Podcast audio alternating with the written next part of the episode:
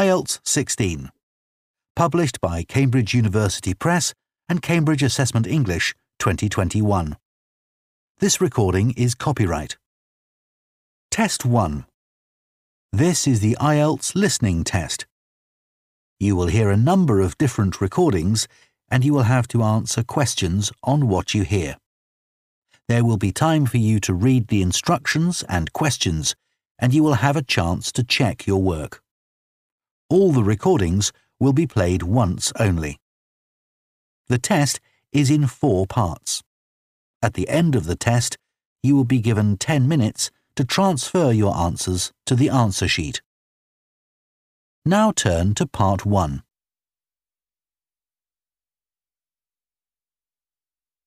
Part 1 You will hear a man phoning to find out about some children's engineering workshops.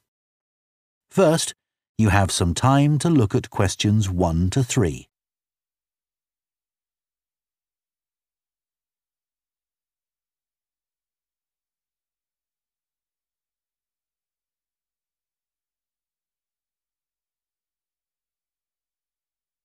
Now listen carefully and answer questions 1 to 3. Hello, Children's Engineering Workshops. Oh, hello. I wanted some information about the workshops in the school holidays. Sure. I have two daughters who are interested. The younger one's Lydia. She's four. Do you take children as young as that? Yes, our tiny engineers workshop is for four to five year olds. What sorts of activities do they do? All sorts. For example, they work together to design a special cover that goes round an egg so that when it's inside, they can drop it from a height and it doesn't break. Well, sometimes it does break, but that's part of the fun. Right. And Lydia loves building things. Is there any opportunity for her to do that? Well, they have a competition to see who can make the highest tower. You'd be amazed how high they can go. Right. But they're learning all the time as well as having fun. For example, one thing they do is to design and build a car that's attached to a balloon, and the force of the air in that actually powers the car and makes it move along. They go really fast too. Okay, well, all this sounds perfect. Before you hear the rest of the conversation, you have some time to look at questions 4 to 10.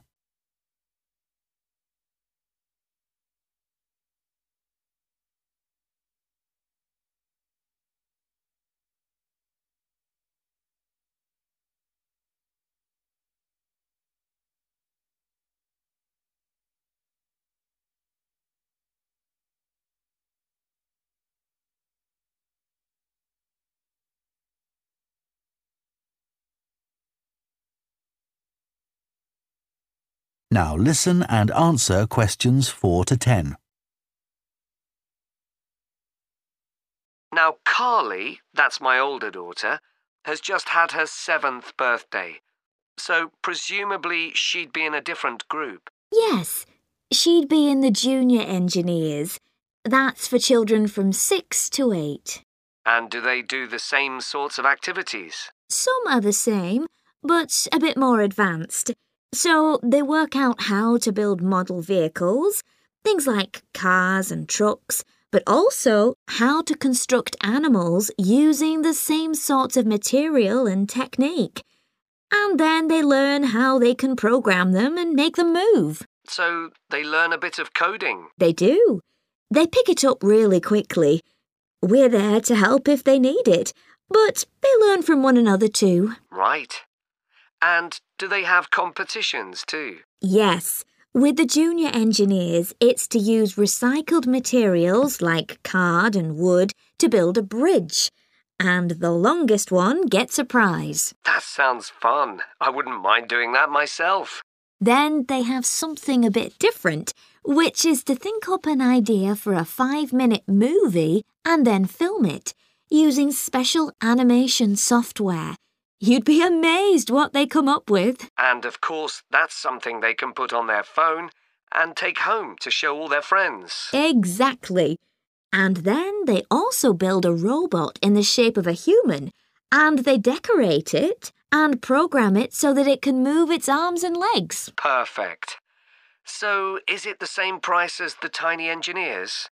It's just a bit more £50 for the five weeks. And are the classes on a Monday too? There used to be, but we found it didn't give our staff enough time to clear up after the first workshop, so we moved them to Wednesdays. The classes are held in the morning from 10 to 11. Okay. That's better for me, actually. And what about the location? Where exactly are the workshops held? They're in Building 10A. There's a big sign on the door. You can't miss it. And that's in Fradstone Industrial Estate. Sorry. Fradstone. That's F R A D S T O N E. And that's in Grassford, isn't it? Yes, up past the station. And will I have any parking problems there? No, there's always plenty available. So, would you like to enrol Lydia and Carly now? Okay. So, can I have your full name? And... That is the end of part one. You now have half a minute to check your answers to part one.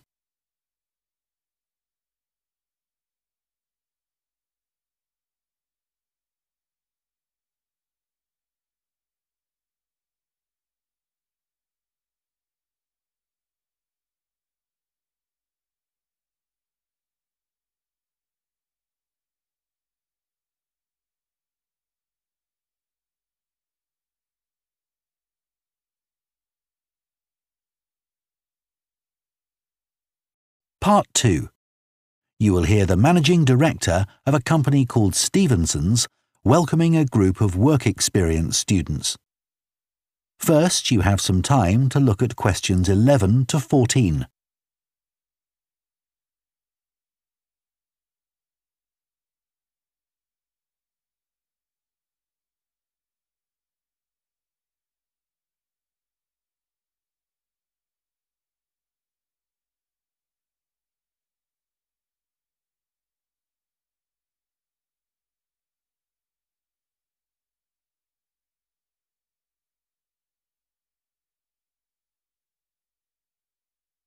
Now listen carefully and answer questions 11 to 14. Good morning, everyone, and welcome to Stevenson's, one of the country's major manufacturers of metal goods. Thank you for choosing us for your two weeks of work experience. My name is Julia Simmons, and since the beginning of this year, I've been the managing director. Stevenson's is quite an old company, like me, the founder, Ronald Stevenson, went into the steel industry when he left school. That was in 1923. He set up this company when he finished his apprenticeship in 1926, although he actually started making plans two years earlier in 1924. He was a very determined young man. Stevenson's long term plan was to manufacture components for the machine tools industry although in fact that never came about, and for the automotive industry, that is, cars and lorries. However, there was a delay of five years before that happened, because shortly before the company went into production, Stevenson was given the opportunity to make goods for hospitals and other players in the healthcare industry. So that's what we did for the first five years. Over the years, we've expanded the premises considerably. We were lucky that the site is big enough, so moving to a new location has never been necessary. However, the layout is far from ideal for modern machinery and production methods, so we intend to carry out major refurbishment of this site over the next five years. I'd better give you some idea of what you'll be doing during your two weeks with us so you know what to expect. Most mornings, you'll have a presentation from one of the managers to learn about their department, starting this morning with research and development. and you'll all spend some time in each department, observing what's going on and talking to people, as long as you don't stop them from doing their work altogether. In the past, a teacher from your school has come in at the end of each week to find out how the group were getting on, but your school isn't able to arrange that this year. Before you hear the rest of the talk, you have some time to look at questions 15 to 20.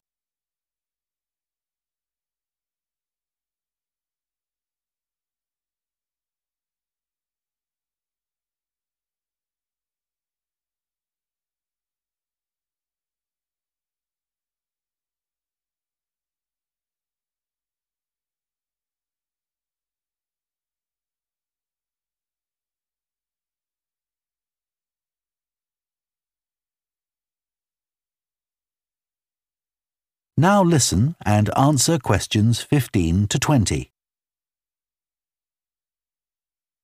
OK, now I'll briefly help you to orientate yourselves around the site.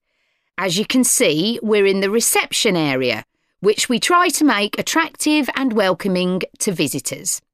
There's a corridor running left from here, and if you go along that, the door facing you at the end is the entrance to the coffee room. This looks out onto the main road on one side and some trees on the other, and that'll be where you meet each morning. The factory is the very big room on the far side of the site. Next to it is the warehouse, which can be accessed by lorries going up the road to the turning area at the end. You can get to the warehouse by crossing to the far side of the courtyard, and then the door is on your right. Somewhere you'll be keen to find is the staff canteen.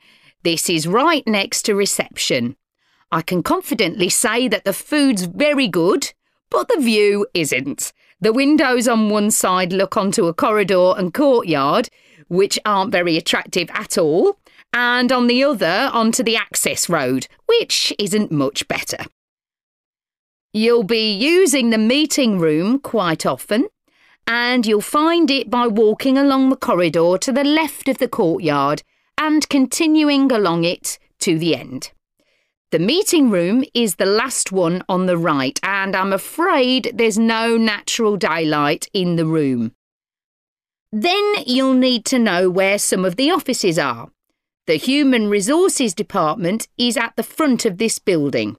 So you head to the left along the corridor from reception and it's the second room you come to. It looks out onto the main road. And finally, the boardroom, where you'll be meeting sometimes. That has quite a pleasant view as it looks out onto the trees. Go along the corridor past the courtyard, right to the end. The boardroom is on the left, next to the factory. OK, now, are there any questions before we move? That is the end of part two. You now have half a minute to check your answers to part two.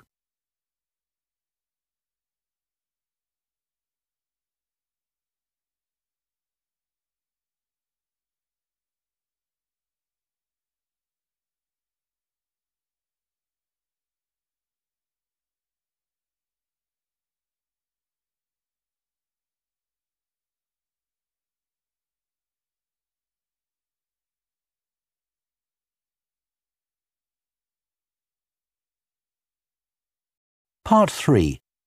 You will hear two students called Jess and Tom discussing their art projects. First, you have some time to look at questions 21 to 24.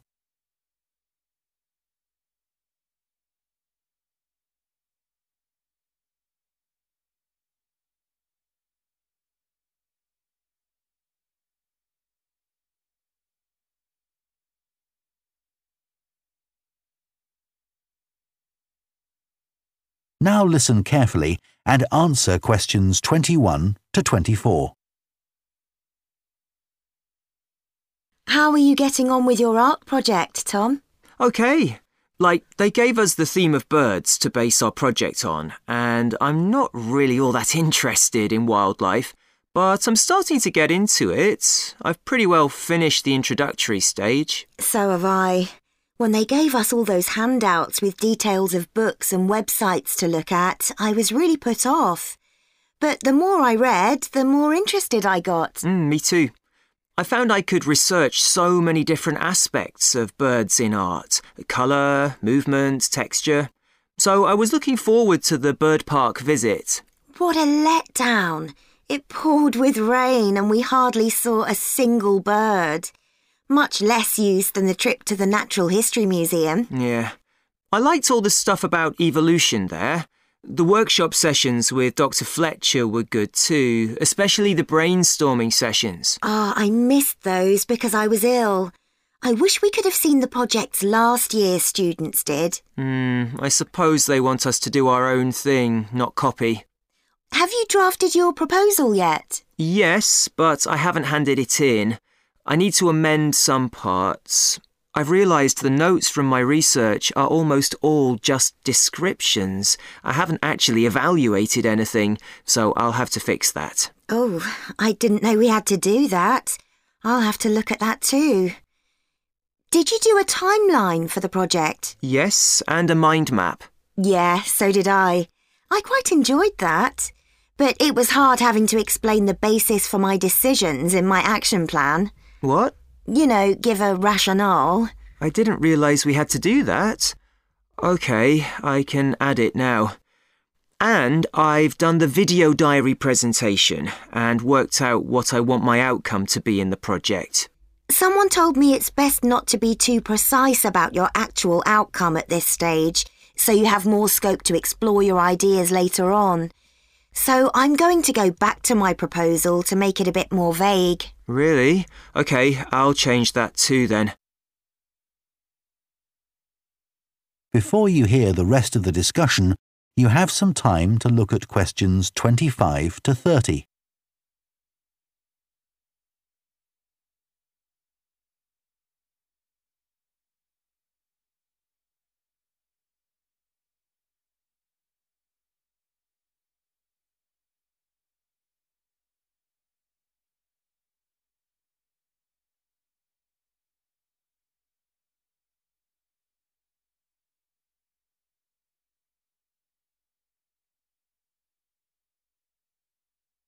Now listen and answer questions 25 to 30. One part of the project I'm unsure about is where we choose some paintings of birds and say what they mean to us. Like, I chose a painting of a falcon by Landseer. I like it because the bird's standing there with his head turned to one side, but he seems to be staring straight at you. But I can't just say it's a bit scary, can I? Hmm. You could talk about the possible danger suggested by the bird's look. Oh, OK. There's a picture of a fish hawk by Audubon I like. It's swooping over the water with a fish in its talons and with great black wings which take up most of the picture. So you could discuss it in relation to predators and food chains? Well, actually, I think I'll concentrate on the impression of rapid motion it gives. Right. Do you know that picture of a kingfisher by Van Gogh? It's perching on a reed growing near a stream. Yes, it's got these beautiful blue and red and black shades. hmm I've actually chosen it because I saw a real kingfisher once when I was little. I was out walking with my grandfather and I've never forgotten it. Oh, so we can use a personal link? Sure. OK. There's a portrait called William Wells. I can't remember the artist, but it's a middle aged man who's just shot a bird. And his expression and the way he's holding the bird in his hand suggests he's not sure about what he's done. To me, it's about how ambiguous people are in the way they exploit the natural world. Interesting. There's Gauguin's picture, Vairumati. He did it in Tahiti. It's a woman with a white bird behind her that is eating a lizard. And what I'm interested in is what idea this bird refers to. Apparently, it's a reference to the never ending cycle of existence. wow. I chose a portrait of a little boy, Giovanni de' Medici. He's holding a tiny bird in one fist. I like the way he's holding it carefully so he doesn't hurt it. Oh, right. That is the end of part three. You now have half a minute to check your answers to part three.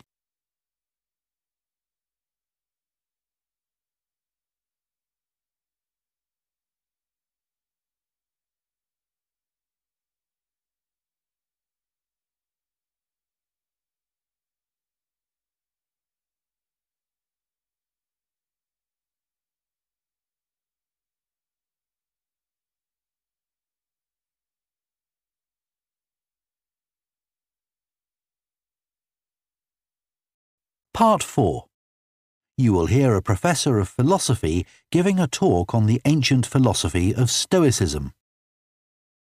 First, you have some time to look at questions 31 to 40.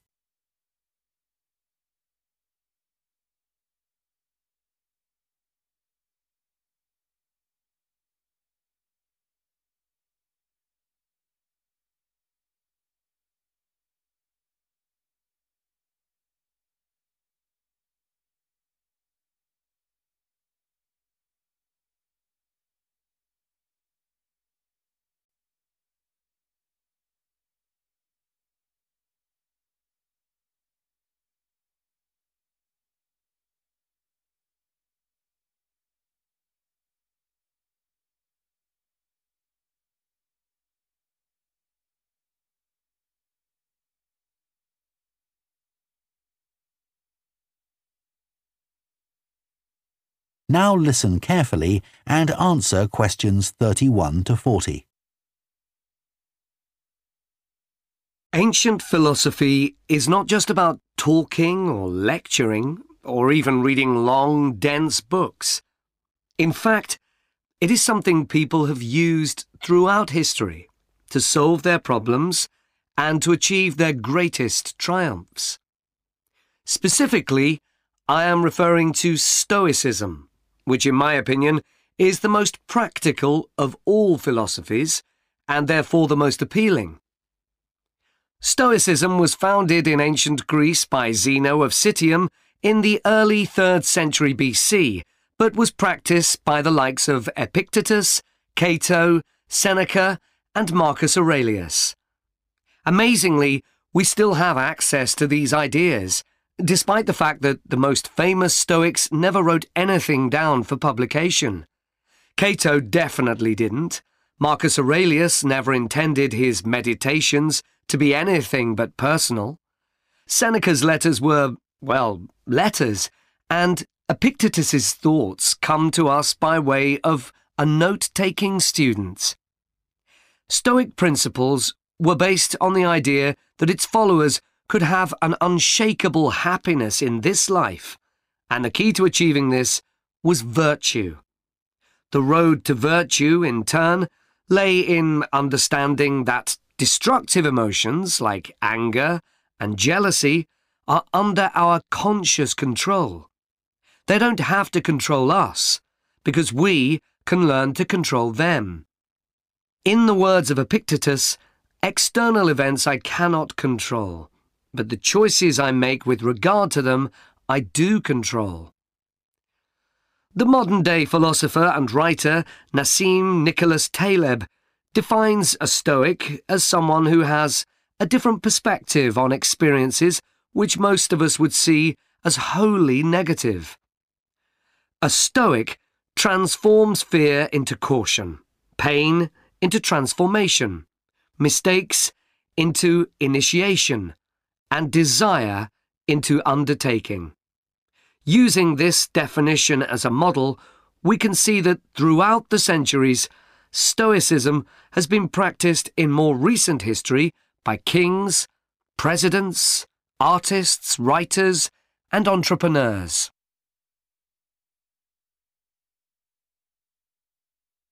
The founding fathers of the United States were inspired by the philosophy. George Washington was introduced to Stoicism by his neighbours at age 17, and later put on a play based on the life of Cato to inspire his men. Thomas Jefferson kept a copy of Seneca beside his bed. Writers and artists have also been inspired by the Stoics. Eugene Delacroix, the renowned French Romantic artist, known best for his painting Liberty Leading the People, was an ardent Stoic, referring to it as his consoling religion. The economist Adam Smith's theories on capitalism were significantly influenced by the Stoicism that he studied as a schoolboy under a teacher who had translated Marcus Aurelius's works. Today's political leaders are no different, with many finding their inspiration from the ancient texts. Former US President Bill Clinton rereads Marcus Aurelius every single year, and many have compared former President Obama's calm leadership style to that of Cato. Wen Jiabao, the former Prime Minister of China, claims that Meditations is one of two books he travels with and that he has read it more than 100 times over the course of his life. Stoicism had a profound influence on Albert Ellis, who invented cognitive behavior therapy, which is used to help people manage their problems by changing the way that they think and behave. It's most commonly used to treat depression. The idea is that we can take control of our lives by challenging the irrational beliefs that create our faulty thinking, symptoms, and behaviours by using logic instead. Stoicism has also become popular in the world of business. Stoic principles can build the resilience and state of mind required to overcome setbacks, because Stoics teach turning obstacles into opportunity. A lesson every business entrepreneur needs to learn. I would argue that studying Stoicism is as relevant today as it was 2,000 years ago, thanks to its brilliant insights into how to lead a good life. At the very root of the thinking, there is a very simple way of living. Control what you can and accept what you can't. This is not as easy as it sounds and will require considerable practice. It can take a lifetime to master. The Stoics also believed the most important foundation for a good and happy life is not money, fame, power, or pleasure, but having a disciplined and principled character. Something which seems to resonate with many people today. That is the end of Part 4. You now have one minute to check your answers to Part 4.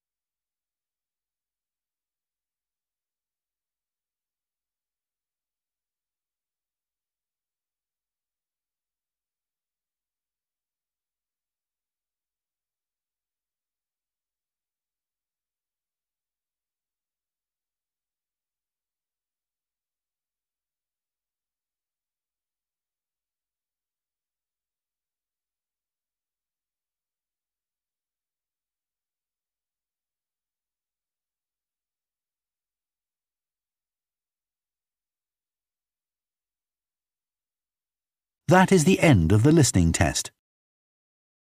In the IELTS test, you would now have 10 minutes to transfer your answers to the answer sheet.